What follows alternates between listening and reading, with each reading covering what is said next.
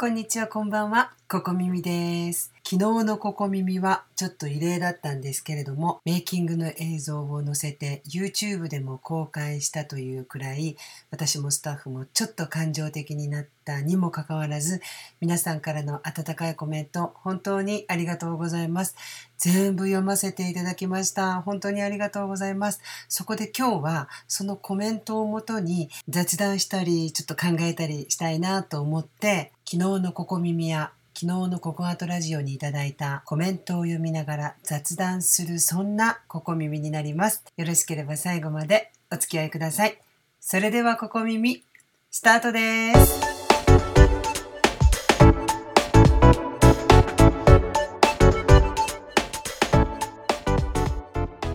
いうことで昨日のここ耳そして動画にいただいたコメントをもとに今日は進めていくんですけれどもこの段階でいただいているコメントを読むのでこの後いただいたコメントはご紹介できないんですけれどもお許しください。やっぱりラジオは動画とは比べ物にならないくらいスタッフの負担も少ないので何か思い立った時ってラジオっていいのかなって今スタッフと話してたんですね。すぐに収録してよほどな言い間違いとか間とかよほど何かがあったところだけカットをして音楽を載せてすぐにアップロードできるのがラジオということなんですけれども皆さんもきっと何かしながら聞き流して聞いてくださってるんだろうなっていうようなちょっとそういう想像というか感覚があるので私もスタッフもそんな感じであまり気負わずにアップしていきたいと思うんですけれども皆さんはいかがでしょうか？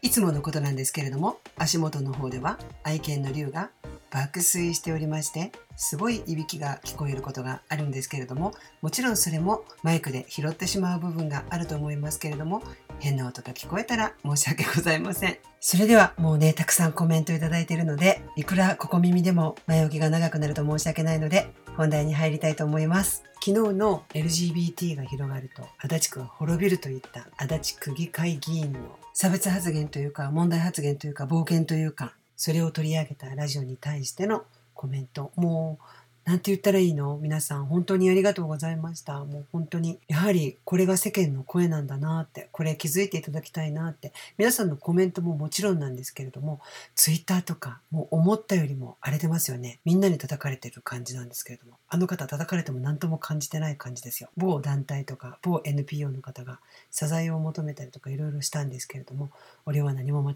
ったことをしてないというようなコメントにも本当にいろいろあったのでちょっと読んでいきたいと思うんんですけれどもあそれからコメントたくさんいただいたんですけれども15件ほどがスパムの可能性ありというフォルダに振り分けられたりしたものもありました。中でも特にね URL アドレスが書いたものは基本的にコメント欄に残しておくとまたちょっと YouTube さんに目をつけられて YouTube の AI が外部誘導に見なすという噂がちらほらあるのでちょっとそれも NG ワードにさせていただいてるんですけれどもそしてスタッフが削除したものもありました。なぜなら別にね反対意見を全部削除したとかではなくてうーん。ちょっと差別かなっていう言葉が入ってたものとか私への誹謗中傷かなとかいう感じのものは丁重に削除させていただきました。バズビデオの方はまだコメント見てないんですけれどももう怖くてあちらは見れない的な感じもあるんですけれども YouTube にアップされたら自動的にバズビデオトップバズにもアップされるということであちらのねちょっとね あのでございます。はい。それではコメントを紹介していきたいんですけれどもちょっとねハンドルネームはちょっと読まないでおきます。なんかもう開いた口が塞がらないですね。こんなに自分の無知を晒して恥ずかしいと思えない不幸な方と思ってましたがココさんのおっしゃるように若い方子供たちへの影響が心配ですね。どうかどうか今日を明日につないでいきましょう。明日になったらきっと明日のあなたがあなたのことを抱きしめてくれます。来月には来月のあなたが抱きしめてくれます。詩人これ何という文章ですか？何という文章？ね。言葉の力ってすごいなーって思うんですよ。何年か前に YouTube ですごくなんか流行った動画でよかったら皆さん YouTube で言葉の力って言って検索してみてください。同じことでも伝え方で伝わり方が変わるっていうようなそういうのがあるんですね。盲目のホームレスの方が段ボールにメッセージを書いて街角に座ってるんですね。私は盲目です。助けてください。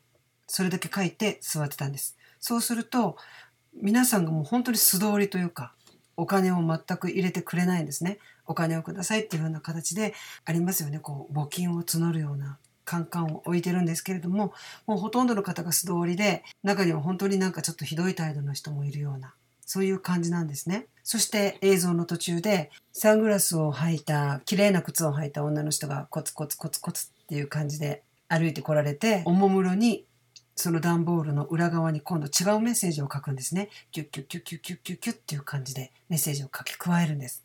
そして何も言わずに去っていくんですね。そして盲目の人は何か書いたのは分かるけど何を書いたのかなどうなったのかなと思ってる間にもうすごい数のお金がどんどんどんどん集まってくるんですよ。で、何があったんだと思って。そしてまた女の人が戻ってくるんですね。そして何を書いたんですかって聞いたら、同じことを違う書き方で書いただけよ、みたいな形で言うんですね。その女性が何て書いたかというと、今日は素晴らしい日なのに、私はそれを見ることができませんって書いたわけですよ。最初にポジティブなことを書いて、でも私はそれを見れないと。皆さんが見えてるその景色、私は見えないんですよっていうことを通行人に伝えてさっきよりもお金が集まったって。まあね、ちょっとあの細かく言うといろいろありそうなんですけれどもこのショートフィルムで何を伝えたいかというと言葉の言い方で人に与える印象って変わるんですよっていうことを伝えたかったらもっと他にもあるような気もするんですけれどもそこだけ見るとその盲目な方がそうやって街角でねそうやって 募金を募ってるっていうその状況自体がどうなのかなってもっとちゃんと手を差し伸べてあげられないのかなって他のことも思うんですけれども、まあ、それは伝えるところが言葉の力ということだったみたいなのでああ確かに言葉っていうのはすごいなってそのくらい言葉って大きいんじゃないかなって言葉で人を殺すことも生かすこともできるんじゃないかなって私の記憶がどこまで正しいのかわからないのでよかったら YouTube で言葉の力で検索していただいたら出てくると思います。私が YouTube を始めたくらいの時にあった映像なんですけれどももしそれが削除されても多分有名な映像なので何人かの方がアップされてると思うのでよかったら探してみてください。あの映像に出会ってあ言葉ってすごいなって私も講演とか YouTube で誰かに何かを伝える時にどう伝えたら伝わるのかなっていうことを改めて考えさせられたようなそんな映像なのでよかったら探してみてください。今回の足立区の市会議員の方の言葉で傷つく方もいればこのようなコメントで救われる方もいるんですよ。そしてこのコメントに若い方子どもたちの影響が心配ですっておっしゃってるんですけれどもみんなが騒いでくれたこと皆さんが憤慨してくれたこと当事者ではなく世間がこれだけあの方は間違ってる。あの意見は変だよって時代錯誤だよってそういうふうに皆さんが声を上げてくれることによってそれもちゃんと子供たちとか若い方に届いてます。そして今回こうやって明日になったらきっと明日のあなたがあなたのことを抱きしめてくれるってこの素晴らしいコメントもきっとこのコメント欄を通りがかった人が見てるので救われたと思います。なのでひどい言葉があった時にはそれの1000倍返しでいきましょうよ1000倍返しでね 私半沢直樹見てないんですけどなんか最終回1000倍返しとかな感じだったんでしょ？なんかね過去のネガティブをポジティブにするのは今の私たちということで私も過去本当にネガティブなことがあったんですけれども今の私が声を出すことで過去の自分も言えてるかなって。忘れられないことももちろんあるしやっぱり実家に帰ると当時のことを思い出してたまに体が震えたりとか何か怖くなったりとかここまでの年齢を重ねてもやっぱり実家に一泊できないんですよね もう両親に対しては何もないけれどもやっぱり当時の辛い思い出っていうのがこう心の中にあるのでやっぱり未だに実家に行くといい思い出もねもちろんあるんですけれどもやっぱりなんかちょっといろいろあります。たくさんコメントいただいたのでどんどんいきますね。そして先ほどのも YouTube にいただいたコメントなんですけれどもせっかくここ耳なのでスプーンにいただいたコメントもちょっと読んでいきたいなと思うんですけれどもいいね。なんか途中ですけれどもいいですね。このダラダラな感じ。あのくつろぐ感じ。こうなんか雑談的な私が本当にやりたかった感じ。こうなんかこうボソボソっと喋って 成り立って YouTube だったら絶対これ成り立たない。YouTube でもこれ成り立ってほしいんですけどもう新たにチャンネルしないといけない感じ？ラジオでやっていくしかないのかな的な感じで思ってるんですけれどもラジオコンテンツのスプーンにいただいたコメントなんですけれども素晴らしいこの見て全部漢字5文字の大バカ野郎って書いてくださって、まあ、本当にその通りな感じなんですけれども大バカ野郎を通り越えてますよね。このね あの今回ね割とねスパムにね振り分けられてたので YouTube の NG ワードにバカという文字があるのでこのバカっていうのはこういう時でも使えるから NG ワード外した方がいいのかななんて思ってるんですけれども。なのでバカという文字は入ってるんですけれども素敵なコメントなので 後ほどちゃんと表示させていただきました。大バカ野郎ですよね本当にあの方はね。そしてこれもラジオにいただいたコメントでこの議員も女性は3人を子供を3人産めとかいう議員足立区どころかこんな人たちが議員をしてる日本が滅びる。本当ですよね。ああいう人ばかりだったら本当に本当に本当に日本が滅びるような感じです。ああいう考えの議員さんが少ないことを祈るばかりですよね。本当にね。そしてこれももうねお怒りマークから入ってるコメント。白石議員に言いたい。おじさんの絵文字ですね。おじさんの子供は将来理髪店が潰れるからおじさんは子供を作るなと言われたらあんたはどう思う？バカ野郎と書いてますね。そしてこれもラジオにいただいたコメントでどんな性別でも堂々と生きられるそんな日本が来るのはいつなのかなと考えます。心と体の性が合わなくて苦しんでいる方が一人でも減ってほしいと願っています。ありがとう。そしてこちらは LGBT の当事者の方ありがとうございます。ココさん大切な発信ありがとうございます。当事者の一人として感謝いたします。L と G は生まれつきではなくて何？趣味？呆れましたこんなバカなじいさんの発言で傷つく若い人がいると思うと心が痛みます。なんて優しい、なんて純粋なコメントなんでしょうか。ねそのバカなおじいさんには多分聞いてないと思いますけれどもね、バカなおじいさんにこれ読ませたいですよね。それからもう一つ、白石議員はこれほどまでに時代についていけてないばかりか、人一人の生まれ持ったことに対しての差別的な考えがあるのになぜ長い間議員を続けてこれたのかとても不思議です。本当にそれです。本当にそれ。白石議員は11年間も議員を続けてたみたいですよ。それから議会での質疑応答っていうのはねうちの父が政治をしてたのでわかるんですけれども全部ね書記官というか何ていうかちょっと詳しくわからないんですけど複数の方が目を通して大丈夫ですよって言ったものだけ議会を通るんですね。議会で喋っていいよと壇上で喋っていいよっていう許可が下りてハンコが何個かつくんですけれどもそこを通過したのも不思議じゃないですか？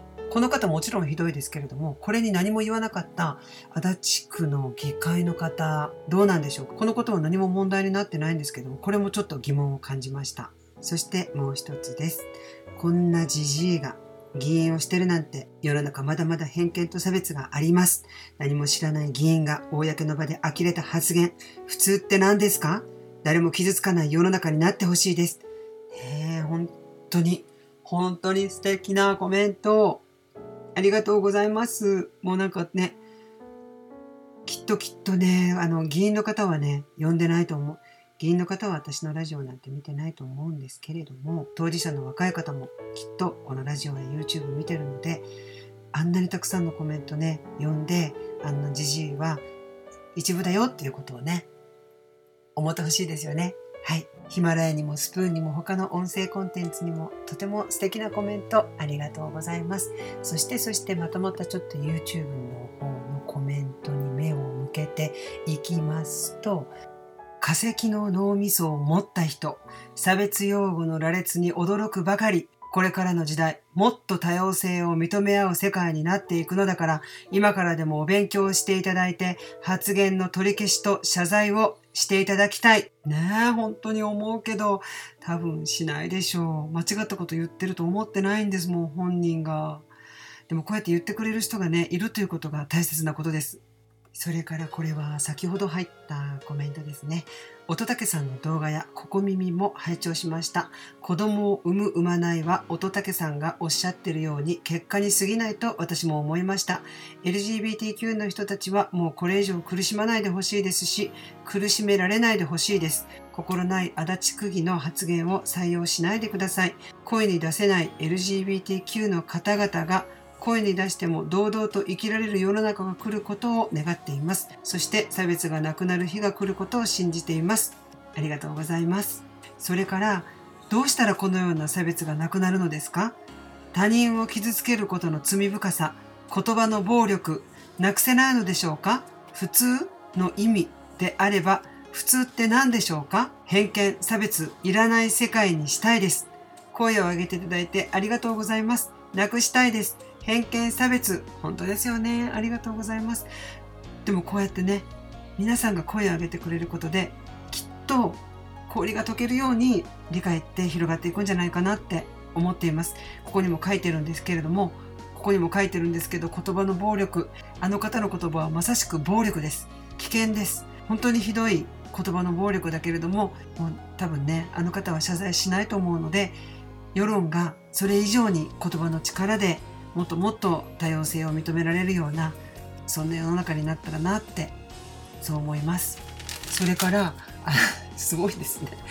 あのね、今横でスタッフがまた届いたよっていう感じで、今日収録して今日アップロードの予定なんですけれども、夜遅くでもアップしたいなと思ってるんですけれども、今も続々とコメントが届いてる感じで、すごいなと思って1日た1日経って昨日の夜アップして1日経ってもコメントがずっと届くみたいな動画ってなかなかそこまでないんですけれどもこの録音作業をしている間に届いたコメントは読みたいなと思ってるので読んでいこうと思うんですけれども順番はねちょっとバラバラになっておりますけれども表記されるのがいただいた時間と関係なくご紹介してるんですけれどもココさんの意見にすごく共感します。今回の件で傷ついた方がたくさんいらっしゃると思うと涙が止まりません。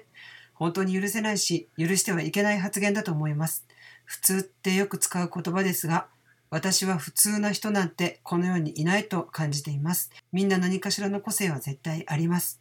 普通なんてどうでもいい言葉です。普通なんか取っ払って私は自分らしく生きています。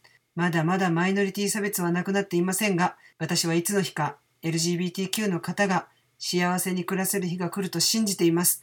マイノリティの方々が生きやすい世の中になれば、すべての人が生きやすくなると私は思っています。今回の件でマイノリティの方々が生きやすい世の中になれば、すべての人が生きやすくなると私は思います。今回の件で傷ついてどうしようもなくなっても諦めないでほしいです。理解もしていねえくせに、わけのわからないこと言ってんじゃねえよ、何くそぐらいの強気な気持ちでいてほしいです。世の中は多様性を尊重する時代に変わるはずです。私は一生皆さんの味方で居続けます。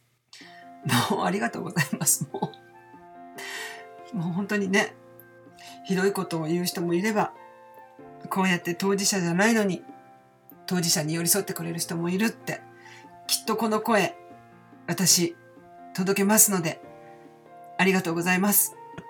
そして次のコメントが、皆さん、ココさんのツイッター、議員動画を何度もリツイートしたり、シェアしてください。ココさんの涙の訴え、無駄にしたくないです。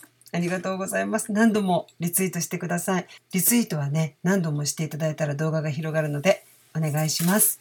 本当にまだまだ先は長いんですけれども、ぶら下がりコメント皆さんとの交流の場だと思うので、ちょっとそれは読まないでおこうかなと思ってるのと、あと、さっきも言ったんですけれども、今の段階でいただいてるコメントを紹介してる感じで、あと、読み間違いとか読み落としがあるかもしれないんですけれども、そこはあらかじめご了承ください。お願いします。それではどんどんコメントをご紹介していきたいと思います。この話を聞いて唖然としました。こういう考えの人がいることが残念です。個人の価値観を強要し、普通ということに当てはめるのはどうかと思います。いろんな生き方があり、みんながみんなを認めることができる世の中になることを願います。私も願います。ありがとうございます。もうなんか涙出ちゃう。なんか今日は泣かないって決めてるのに、なんか皆さんのコメントが温かくて、もう本当にありがとうございます。それから次のコメントなんですけれども、私が話す人は大抵 LGBT の友達いますって言います。5人に1人くらいは LGBTQ じゃないとすら感じるけどな、もう LGBTQ と少子化を結びつけるようなやつはアホだと思われる時代だと思うけどな、というコメントですね。この議員の方が LGBTQ が広まれば足立区は滅びるって広まるって私たちウイルスじゃないよって思いますよね。広まるわけはないんですよ。LGBT じゃない人が LGBT になることは絶対ないんです。LGBTQ を認めてあげようね、理解しようねって教育現場で話したところで、教育現場でその講演をいろんなところでやったところで、LGBTQ じゃない子供が LGBTQ になることは絶対と言ってほどないんですね。もうそれは明らかになっているのに、この議員がもう何も分かってないなと思ったのは、まるで LGBTQ の人たちが声を上げれば、教育現場で LGBT の理解が深まれば、まるで LGBTQ じゃない人まで LGBTQ になっていくみたいな。何ですかこれっていう感じですよね。もうちょっと勉強してから議会で話してくださいって、無知も甚だしいですよって言ってあげたいですよね。まだまだありますよ。こういう偏った考えの人が議員って、足立区は大丈夫なのでしょうか見聞が狭すぎます。もっとグローバルな思考になってもらいたいですね。あの発言、何人の方が涙したことか。こんな古い考えの人は引っ込んでもらいたいです。本当ですよね。足立区の方もね、続々と憤慨して続々と署名活動をしているので足立区の人は素晴らしい方が多いけれども足立区にこんなね議員がいるっていうことは足立区の人もきっといいと思ってないと思います。そして足立区民の方でこの方に投票した人も今は後悔してるんじゃないでしょうか。そしてまさかこんな人だとは思ってなかったんじゃないでしょうか。今回のことは許されることではないけれどもこのことで足立区民の方が何かに気づいていただけて次の何かアクションを起こして次の選挙でこの人を引きずり落としてほしいなっていうふうに思うけれどももっと言ったらもう早くやめていただきたいです。こんな人が区議とはいえ議員をしてはいけません。皆さん違うところに住んでたら区議って関係ないんじゃないですか？って思われる方あると思うんですけれども少なからず私たちが納めた税金というのは国に行っています。そして少なからず私たちも関わりあるので足立区民じゃない私たちもやっぱり声を上げてこの方に辞めていただいて反省していただいてできれば訂正していただいて当事者の方に謝っていただきたいなって。でもね今までも政治家の方が何かを言って謝るというのは異例中の異例なのでこの方が悔い改めて謝るっていうことはないと思います。多分何かの都合で謝ったとしてもそれは言い訳であり自分を守るためのパフォーマンスでしかないので私はもう謝ってていただく必要はないので今までいただいた給料を全て国に返して足立区民の方に返してひっそりと余生を過ごしていただきたい。生き様は死に様ですよって言いたいですね。それからこれも先ほどいただいたコメントです。未だにこんな発言をする議員がいるんですね。何でも理解してとまでは言わないけどもう少し懐深い考えを持てないのかと思います。本当にそうです。本当にそう。懐ないんじゃないですか？多分、うん。浅い感じだと思います。ねドラえもんのポケットを持てとは言わないけれども、うん、ちょっとわけわからなくなっていますか？私。すいません。はい。えー、っと、あとはね、ココさん動画ありがとうございます。声を上げるココさん応援していますってありがとうございます。皆さんがこうやって反応してくださることで私はもちろんこれを見て通りがかった当事者の方もきっと救われてると思います。公の場で軽蔑発言恥ずかしいです。こんな考えの人が議員なんですね。本当にそうですよね。人を愛することに男女も関係ない。生産性がない。この言葉を聞くたびに心が痛みます。あんな頭のじいさんは議員を自粛するべきです。本当ですよね。もっと言えば議員になる資格がなかった方だと思います。10月6日の朝の読売テレビのスッキリで直撃インタビューしてましたね。辛くて悲しい時間で泣きたくなったけど最後まで見ました。最近テレビ局も YouTube チャンネルをしてるということで、このスッキリの映像私も見せていただきました。あと、ネットフリックスだったかな、どっかネットニュースとか、いろいろなところでもこの人が取り上げられてたんですけれども、この今朝のスッキリという番組の直撃インタビューのこの白石議員の部分も先ほど YouTube で見せていただきました。もうひどかったですよね。何が悪いんですか？何で謝らないといけないんですか？開き直りというか何にも分かってないというか頭の中がもう江戸時代、うん、って言ったら江戸時代の方が失礼ですよね。頭の中がうんごめんなさいもう私のボキャブラリーっていうか私ではあの方の頭の中のなんか感じとか色とか表現できないです。すいません。そしてとても力強いコメント。これは当事者の方じゃないんですけれども、当事者の方にこんな素敵なメッセージを送ってくれてます。LGBT 当事者の皆さんは自己否定することはないです。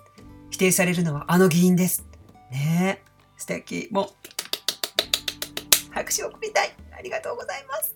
それから、それから、男、女って関係ないよ。人を愛することに性別は関係ない。本当にそうです。それからちょっとこれは気になったコメントなんですけれども、LGBT の皆さん、本当に申し訳ございません。あなたたちのせいで少子化が進んだのではありません。子供を産み、育てず生きてる私のせいです。とんだとばっちりですよね。本当にごめんなさい。こんな風に言われたりすると申し訳ない気持ちでいっぱいです。LGBTQ の皆さんごめんなさい。負けないで生きてください。生き抜いてください。ごめんなさい。ごめんなさい。悲しいです。こんな世の中にしてごめんなさいって書いてるんですけれども、この方は女性の方で、私は子供を産み育ててないから少子化が自分のせいです。これも違うと思うんです、私。はい。これも違うと思います。江戸時代からもう人間の長い歴史の中で昔からね、障害を持ったりとか、結婚を望まない人とか出産を望まない人体が弱くて産みたいけど産めない人ある一定数いたんですよ。そして LGBT の方もある一定数いたんです。ただ差別を恐れて LGBTQ の方が声を出さなくていないことにされてただけなんです。数はもう本当に変わってないと思いますよ私。全然変わってないと思います。ただ言えなかっただけなんですよ。私たちの親の世代、その前の世代にも LGBT はいたけれども、声に出せなかっただけ、言えなかっただけなんですよ。そして今もこういう議員の方がいるせいで、なかなか声を上げづらい、死にたいくらい助けてほしいのに声を出せない、SOS を出せない人もいるんですよ。だからあの議員のような発言を消していかないといけないんですけれども、それはそれで LGBT と少子化って全く関係ないのにそこを一緒に考えてるあの方がおかしいけれども、この方のコメントで子供を産み育てない私のせいですって、とばっちりですって、これも違います。女性の方の中には産みたくても産めない人もいます。結婚を望まない人もいます。生涯独身を貫いてる私の友達もいます。あの黒柳徹子さんも言ってました。私は別に子供は嫌いじゃないし、子供は大好きだと、結婚したくないわけでもないし、ただタイミングを失っただけ、そういう方もいるんですよ。でも、その方たちが果たして少子化が進んだ理由でしょうか？少子化というのは私たち人間の問題なので、私たちが考えていかないといけないんですけれども、私の友達にはこんな人がいます。子供を産んで育てたいけれども、旦那の給料では子供を幸せにできないから私たちは子供を諦めてるという方もいます。そして自分に精神的な障害があって育てる自信がないから産んでない方もいます。なので子供を産み育てず生きてる私のせいですというのはもう全くの間違いです。絶対違います。いろいろな理由で子供を産んだり育てたりしていない結婚してない人もいるのであの議員の考えも間違いですけれどもこの方の考えも私は間違いだと思います。謝らないでください。LGBT の皆さんごめんなさいってこの一言で逆に LGBT の方が逆にまたごめんなさいとこんなことを言わして逆に私 LGBT の当事者として申し訳ないなと思うくらいもうこのことに関しては謝らないでください。個人の自由です。もし体の都合で産み育てず私のせいですと思ってることも違いますし、選択で産まない、育てない、結婚しないっていうことを選んだとしてもそれはあなたの人生です。なので世の中いろんな人がいます。いろいろあっていいんです。障害を持ってる人、LGBT の人、結婚しない人、結婚したけど産まない人、産めない人、いろいろいるけれども、はい、りゅうくんがお水を飲んでおります。なんかねこの龍がお水を飲むと癒されるよね私本当になんかねこう暑くなった時に龍のいびきが聞こえたり龍がおもらししたりとか 龍がお水を飲むでしょ？ああ今日も一日平和だなっていろいろあるけどいい一日だなって龍がお水飲んでるなって龍元気だなって癒される。はい、脱線しましたけれども。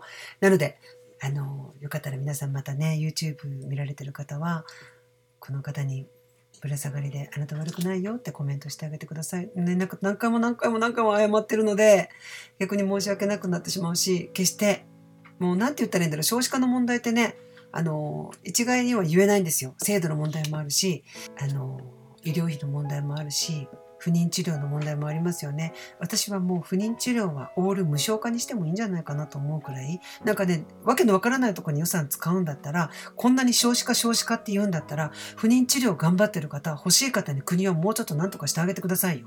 この議員に払う給料を不妊治療してる方に当てていただきたいぐらいです。言い過ぎですか、これは。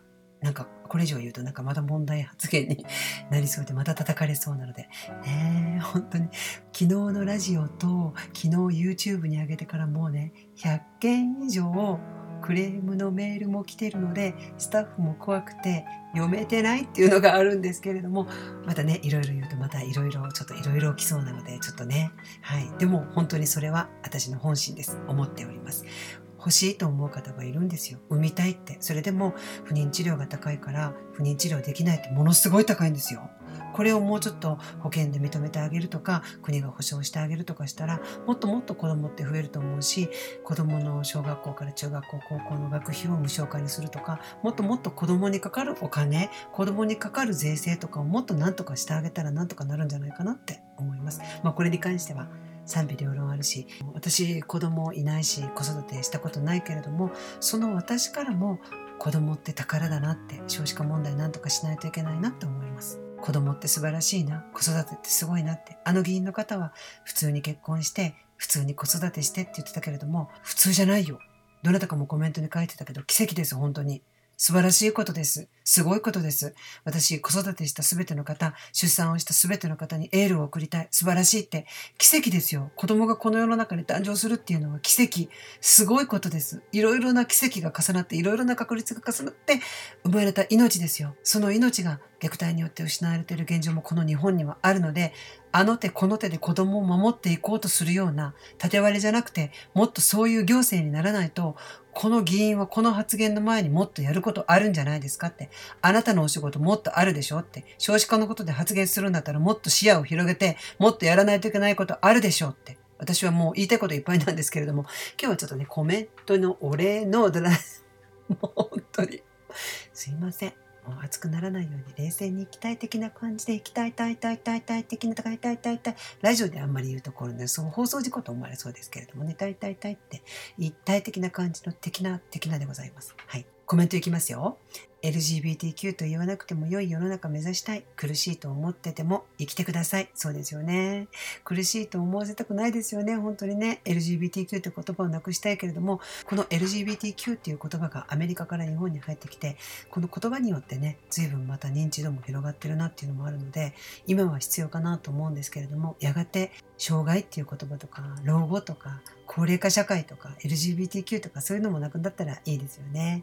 そして、そして、一人の方がね、たくさんコメント書いてくれてて、すごく嬉しいなと思って、ありがとうございます。生産性なんてどうでもいいわ。今の時代、女性は結婚したら絶対に子供を産まないといけないなんてありません。日々生活をしていて幸せだと感じれる時があれば十分だと思います。生きているだけで全力だし、花丸だと思います。すごい。すごい、花丸です。あなたに花丸。はい。ねえ。生きることもやっとな、この世の中でね。少子化の前にもっともっといろんなことやらないと、その少子化も解決できないんですけどね。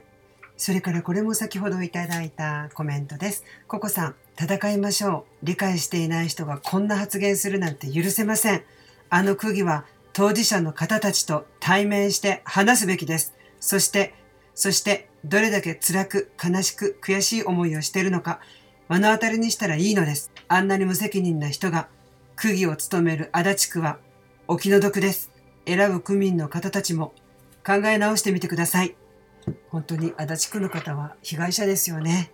それから驚きました。政治家の差別発言。時代に対応できてない人は議員をやるべきではないです。人の苦しみを理解できない人は議員をやるべきではないです。本当にそうですよね。それから差別をする側を知ることも差別をなくすことに役立つからこの情報を知れたから私はまた考えれます。きっと必ず地球は素晴らしくなる。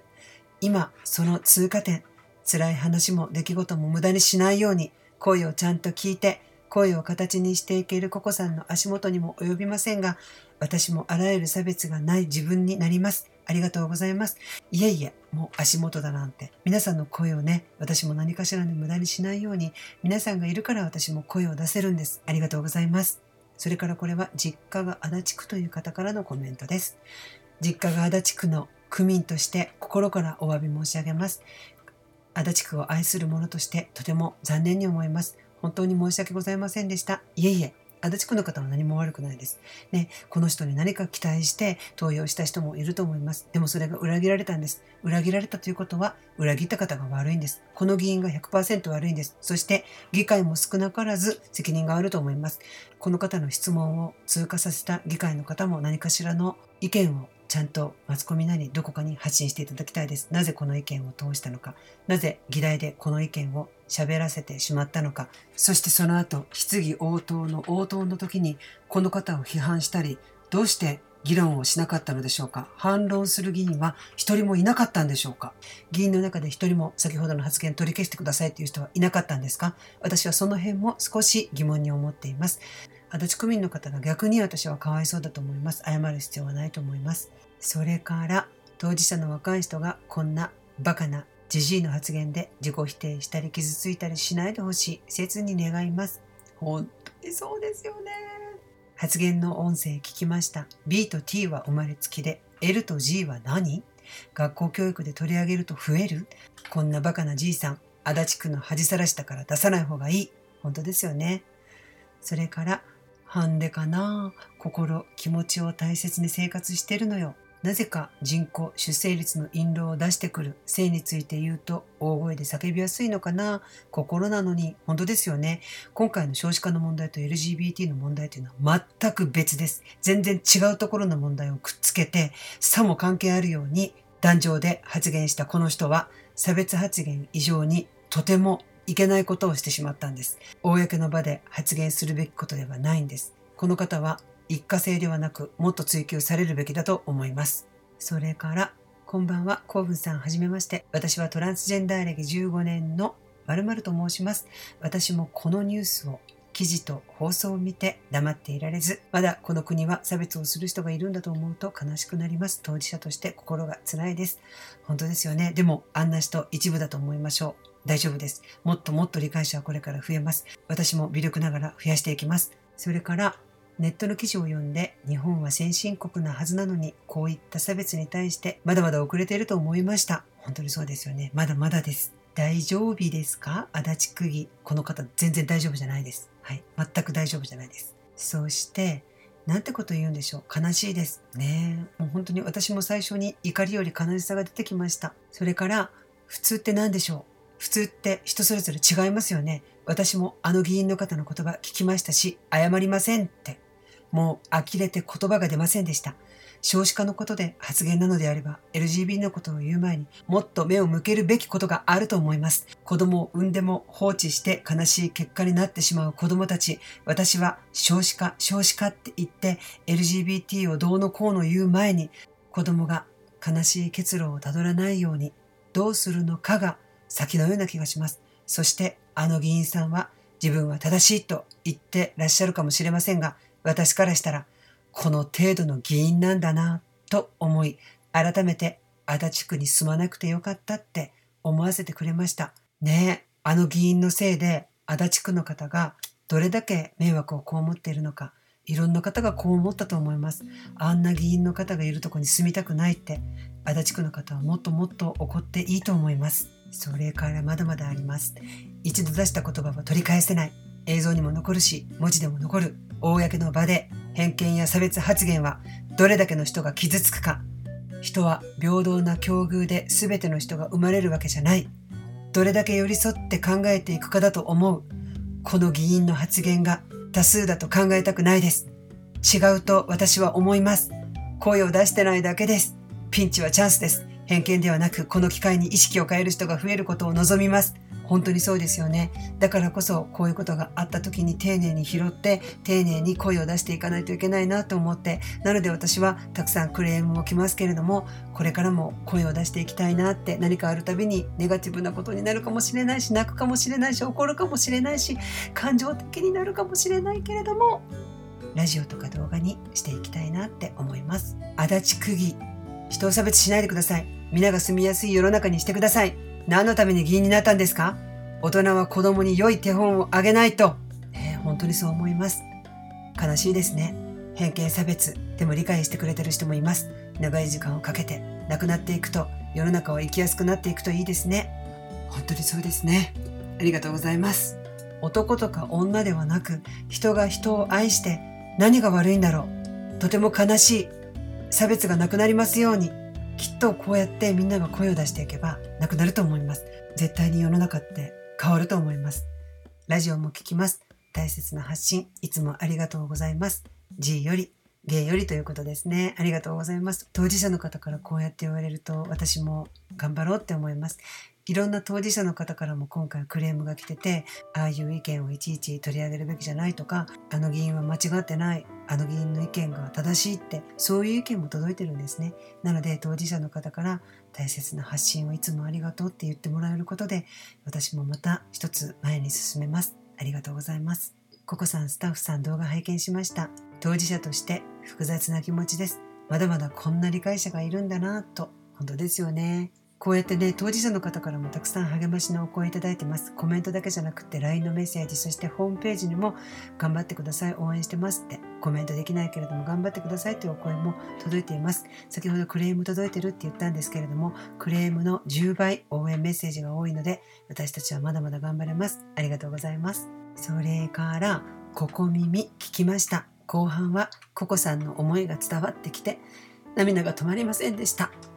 本当にこのラジオとココさんの講演会をこの区議に聞いてほしい。こんなひどいこと言う人がいない世の中に早くなってほしいです。本当ですね。ありがとうございました。私も逆に コメントが伝わって涙が出てきました、うん、あの区議の方は多分ね YouTube も見てないんじゃないですか？ね恥ずかしいですよね。それからニュースになって広がっているけど大人がみんなこんな親父と同じ考えじゃないよ。アリスのチャンピオンの歌の「荒い荒い」って歌が書いてるんですけれども「荒い」を伝えたかったので歌ってみましたというね楽しい前向きなメッセージありがとうございます。ご存知ない方のためにちょっとだけ説明しますと「荒い」というのは私は LGBT のことを理解していますよって LGBT のことを偏見とか差別しないよってそういう人のことを荒いとどこから出た言葉なのかちょっとわからないんですけれどもそういう言葉もだんだん広がっています。そしてココさんこんばんは。78歳の方に LGBT を理解できるかどうか無理な気がします。男は男らしく女は女らしくと教育されているという時代背景がありますから批判される気持ちはわかりますがそれは理解すべきではないかと思います。自分の価値観で他人を見ているからお互い批判し合うのではないでしょうか。世の中の流れを理解できていない議員は、このような発信は慎むべきだったのでは、時代の変化とともに LGBT という言葉も知られるようになりました。ココさんは落ち込まないでください。理解しようとする大人はいます。私自身理解していくべきだと思っています。本当ですよね。コメント全体的には私本当にありがたいなって本当に共感できますけれども、この批判し合ってるっていうところなんですけれども、何もね批判し合ってるわけではなくて批判されたことに対して取り上げて声を出してるっていう感じなんですよね。もちろんあの議員の意見もいけないんですけれども書いてる通り男は男らしく女は女らしくってもうそういう時代の人だからもう仕方ないっていう面もあるんですけれども仕方ないで済ませてたら何にも前に進まないんじゃないかなってそんな風にも思うんですね。このことを取り上げることによって理解者がこんなにいるということを子どもの当事者とかに伝えていきたいなって思うんですね。なのでこれからもまたちょっとネガティブになるかもしれないし愚痴になるかもしれないけれども何かあればこうやって拾って話題にしていきたいと思います。どうぞご理解ください。コメントありがとうございます。それからまだまだありますよ。ココさん、こんなの冷静になれるわけないよ。悔しい。負けないで。応援してるってありがとうございます。それから内科医の橋本さんという方の動画、ライブでもね、発信してたようなんですね。その人のアーカイブですということで教えてくれてます。今回ね、乙武さんもね、もちろんなんですけれども、いろんな方がこのことを動画で取り上げてくれてて、もちろんね、私たち当事者が取り上げることも大切なんですけれども、当事者ではない方がこうして取り上げていただけることっていうのがすごく大事になってくるので、もっともっといろんな方が取り上げてくれたら嬉しいなって思います。そしてこれは関西弁なので関西弁で読みたいと思います。これはあかん。公の場でこんなすっとこどっこいなことを知ろうともせず、偏見だけで公の場で動画見てほんまにやめてって声が漏れました。それとともに、ああ、まだまだなんだなとも思いました。なので、ココさん、声を上げ続けてください。私は応援し続けますっていうようなもうほんま涙がちょちょぎれそうなありがたいコメント大きにすんまへん。ありがとうございます。なんやもう心に染みました。響きました。大きにありがとう。はあ、心に響きました。ありがとう。大きに。もうなんかこ、こっからまだ戻すの？はい。わかりました。ということで、次のコメントまだまだあるんですよ。もうまだまだすごい長くなってるけど大丈夫ですか？はい、次のコメントいきたいと思います。ココさん、感情的になるのは仕方ないです。当事者として生きている生身の人間ですから、裕福に勘違いをして正義感ぶっている人間たくさんいますね。そんな人を議員として送り出す人も同じなんですよね。大きくなったつもりでいる人たち、人を自分の意見や意向に合わないと虫けらのごとく扱う人たち、そんな人たちが多くなったのかな？人の心を察する想像力の欠落はいろいろなところで感じます。生きるという根本がわからなくなっているのかな？とも思います。このように同じ苦しみを持っているからこそ言葉にできるココさん、声を上げることが大切ですよね。苦しいんだ。辛いんだ。悩んでいるんだと。偽善者ではない人は心を止め考えるはずです。誰しも悩み、苦しみ、辛さを感じながら生きているのですから、その気持ちのわかる人は心を止めるはずです。声を上げましょう。ココさん、ありがとうございます。もうこちらこそありがとうございます。まだまだあります。もうどんどん読んでいきますね。今日のニュースは黒歴史。本当ですね。本当の自分を隠さなきゃいけない。辛いですよね。一緒に泣こうね。守ってくれる人、ここにたくさんいるよ。大丈夫、大丈夫、自信を持っていいんだよって励ましの声もたくさん届いています。足立区民の人も気の毒ですと書いてくださってる人もいます。少子化の原因は LGBT の人ではありません。本当ですよね。本当にそうなんです。別々の問題なのに一緒に語ってる議員が何かちょっとおかしいと思います。臭いものに蓋をする、そういう考え大嫌い。声を上げよう。絶対間違ってない。ありがとうございます。LGBT 教育を子供より先に大人にしないといけないですね。本当に恥ずかしい。足立区、そして日本大丈夫ですか？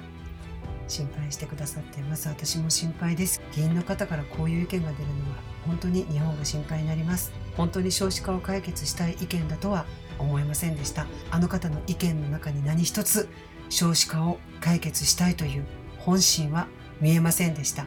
本当に少子化を何とかしたいと思っているんだったら、あなたがもっと声を上げて国に訴えなさい。議員だったらできるでしょうって思いました。ニュースを見て唖然としました。考えられない。信じられない。きっとココさんは泣き晴らしたお顔で動画が撮れなかったんだなと思います。ひどい。まあね、そんなに泣き晴らしてはない。大丈夫です。ありがとうございます。確かにね、もう涙は止まらなかった。悲しくて。うん。でも、すぐに、もうこの気持ちをすぐにもう撮影したいと思ったら、もうカメラ用意しないといけない、照明用意しないといけない、いろいろでもライブにしようか、何にしようかと思って、スタッフもね、編集してたら2日3日かかってしまうので、もうすぐに、その日に皆さんにお届けしたかったので、ラジオを選択しました。ありがとうございます。でも本当に泣きました。苦しみました。でもそれは私が苦しいというよりも、これを聞いた当事者の子供たちがどうかなって、子供たち救いたいなって、本当にそれは湧き出ました。これを聞いた当事者の子たちが、どれほど苦しんだかなって、あの時の私が見え隠れしました。優しいコメント、ありがとうございます。公の人が公の議会で発言する内容ではない。今の世の中についていけない議員はすぐに辞職するべきです。私もそう思います。できればもうすぐしていただきたいです。YouTube でドクターハッシーもさっきの方ですね。医者として緊急ライブで発信していますね。ありがとうございます。ぜひコメントでお礼を伝えてください。ありがとうございます。足立区議員の価値観は江戸時代から起きていた差別意識です。本当そうですね。本当に障害者の差別とか人種差別とかそれらに結びつくようなそんな発言だと思うんです。なので皆さん今回のことは LGBT だけのことではないんです。あの記録というのは議題に上がって残っていきます。そしてやがて国会に渡るんです。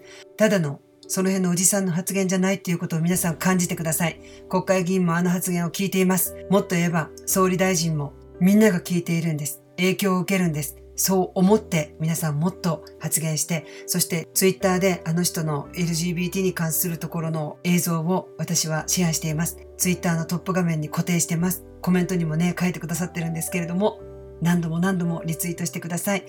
同じ方が何度リツイートしても動画は広がっていきます。なので、リツイートしてください。お願いします。同じ議員から抗議声明上がらなかったのかな？こんな議員放置しておいて大丈夫？本当なんです。このコメント大事なんです。もうなんかこのコメント大事なんです。足立区で言ったとはいえ、公の場での発言なので国会には渡ってるし、国会議員も聞いてるんですね。なので、国会議員が誰一人反論を言わなかったんでしょうか？なぜ未だにないんでしょうか？皆さん、これ大きなことですよ。足立区だけの問題ではないです。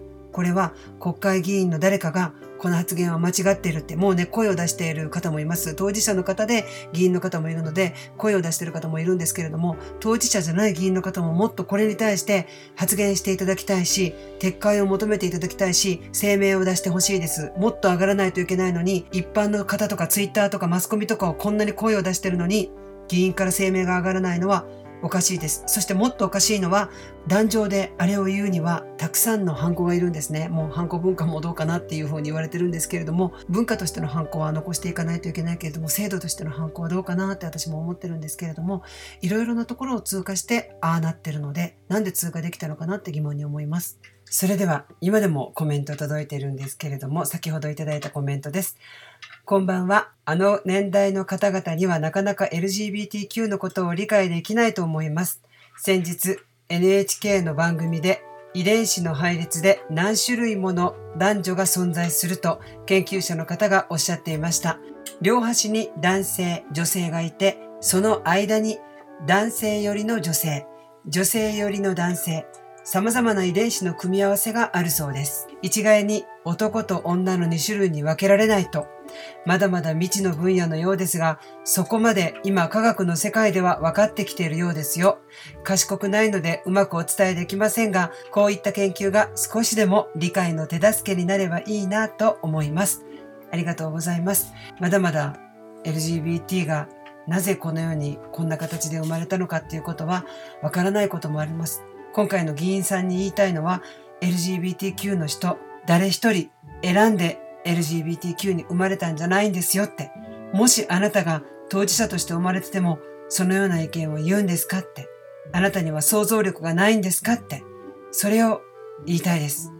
そして次のコメントは、信じられないというか、このご時世ですよ。しかも井戸端会議で言っちゃったようなことではなくて、議会ですよ。ありえない。本当にそうです。本当に、議会であの発言はありえないです。本当に。ココさんのツイッター見て即フルバージョン見に行きました。ありがとうございます。もう皆さんに見ていただきたいです。私のツイッターにトップに固定しているので、一人でも多くの方に見ていただいて、一人でも多くの方にリツイートしていただきたいと思います。それからとても長いコメントですけれども、大切なコメントをいただいたので読ませていただきます。この件に関していろいろなニュースやコメントを読み、動画も見ました。発言した議員さん、差別意識はなく、かっこ一番立ちが悪いと思います。私もそう思います。無知と偏見の中で日々活動し、その人たちへアピールのための発言だったように思います。自分の知っている世界での意見、それは趣味で LGBT になってるくらいの浅い知識しかなく、そんな人をなぜ法で保護しないといけないのか、女性は子供を産み育てるのが役目、産み育てない女性は任務を放棄している云々、男尊女卑、人権、尊厳など、すべてがマイルールなんでしょうね。きっと子供のしつけと虐待を混同し、いじめは被害者にも原因がある。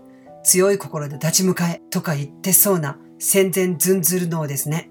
個人的見解です。自ら学ぼうとすることも、誰かに教わることも、興味を示すこともなく、人生の半分以上を先生と呼ばれ、ご満悦してしまったのかな。少子化と LGBT は別問題なのに、持論を展開する機会が訪れたとでも、偉くなった錯覚で爆弾発言、取り巻きたちの中では鼻高々だったのかも。公の場で人を傷つけることが、人を傷つけても気づかない人が、物事を教え、導く立場の先生と言われる価値があるんでしょうかいろいろな意見があっていいと思う。80オーバーの方でも、異論を申し立てているから、年齢的に仕方がない世代と一括りにするのもちょっと違う。だけど、発言の場と立場を意識できないことは大きな問題ですよね。ニュースで取り上げられて SNS でもクローズアップされてるのはなぜなのかってことですよ。ズンズル脳では間違ったことは言ってないから謝罪はしないとのことだけど、じゃあなんでこんな騒ぎになってるの？行き過ぎで誤解を招くような発言があったと認識していると。そう。あくまでも誤解としてしか捉えてないんです。マイノリティの方々に不快な思いをさせたのは事実って、ズンズル脳の言うマイノリティを当事者のみを対象にしているなら、不快な思いをしているのはマイノリティだけじゃないよ。大先生の側近は誰も正しいことは言えない。言ったら逆切れか。11期もやってたら年金すごいね。全部税金。足立区、ズンズル脳に無駄な税金払わされる事案勃発。ココさん、スタッフさんのつぶやき、激おこで知らないことの恐ろしさを知り、ますます勉強の大切さを理解する機会ができました。ありがとうございます。こちらこそありがとうございます。これだけの長い編集済みとなっているコメント。ご自身も当事者ではないのに、私たちより怒ってくれて、私たちよりも問題提起をしてくださっています。当事者の方に言いたいのは、このコメント欄で思ってくれているような方がたくさんいるということです。だから、今回のことで私のホームページにもう生きてたくない。やっぱり世の中辛いってどうやってこの先、何を希望に生きていったらいいんですか？どうしても子供が欲しいけどできない人がいるんです。私だってあの議員が言うように、普通に結婚して、普通に子供が産みたかったです。今でも夢を見ます。ママって、保育園のようなところにお迎えに行って、ママって言われて、振り返っても子供の顔が見えないんです。お母さんになる夢を何度となく見ます。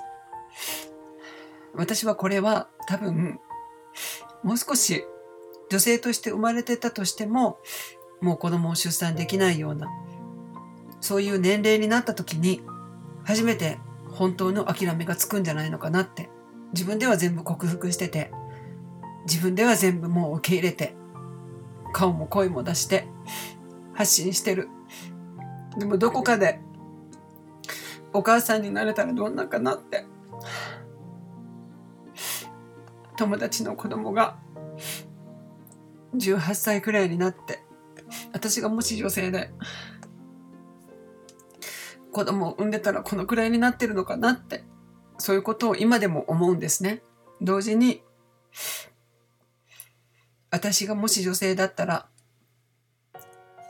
こんなこと言ったらまたお前はたられば言ってるってメールが届くんですけど、私がもし子供を産んでたら、このぐらいの子供だったかなって、映画とかを見ていたり、私の子供くらいの世代の方が出てくると、ああ、幸せになっていただきたいなって、今回のことでも、私がもし女性だったら、もし出産していたら、子供だったくらいの年の方からいっぱい辛いよ、苦しいよ、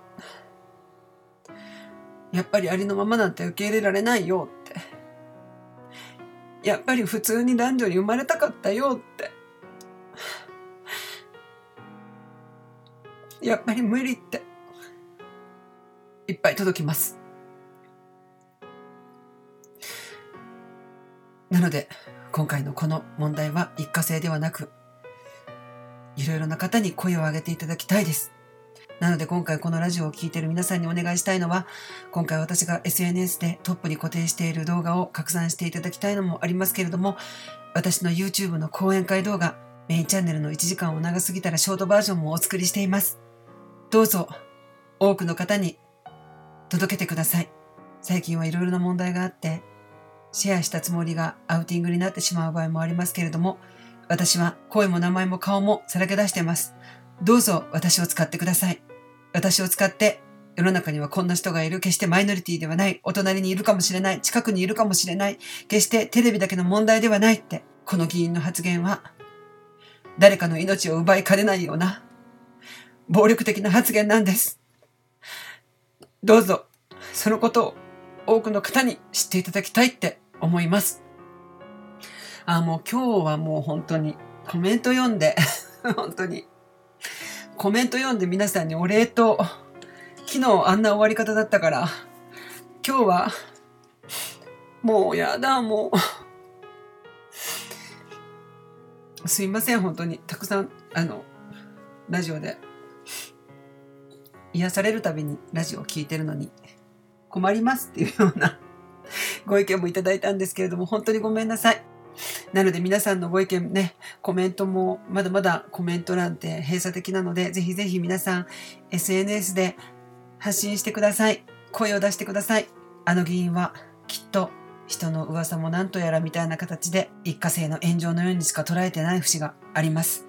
ではなくて、議員の発言は国の発言でもあるという認識を持って皆さんどうか声を上げてください。シェアしてください。拡散してください。お願いします。また何かあったら、こんな感じでラジオとか動画で発信するかもしれません。ネガティブな発信になるかもしれません。泣くかもしれません。感情的になるかもしれません。お許しください。今日はとてつもなく長い、長い長い長い、ここ耳始まって以来長い、長い長い感じになりました。最後までお聴きいただいた方が何人いるかわからないですけれども、最後までお聴きいただいたそこの皆さん、本当にありがとうございました。そしてコメントいただいた皆さん、ありがとうございました。本当に感情的になってしまって申し訳ありませんでした。また次は明るいここ耳をお伝えします。ありがとうございました。それではまた。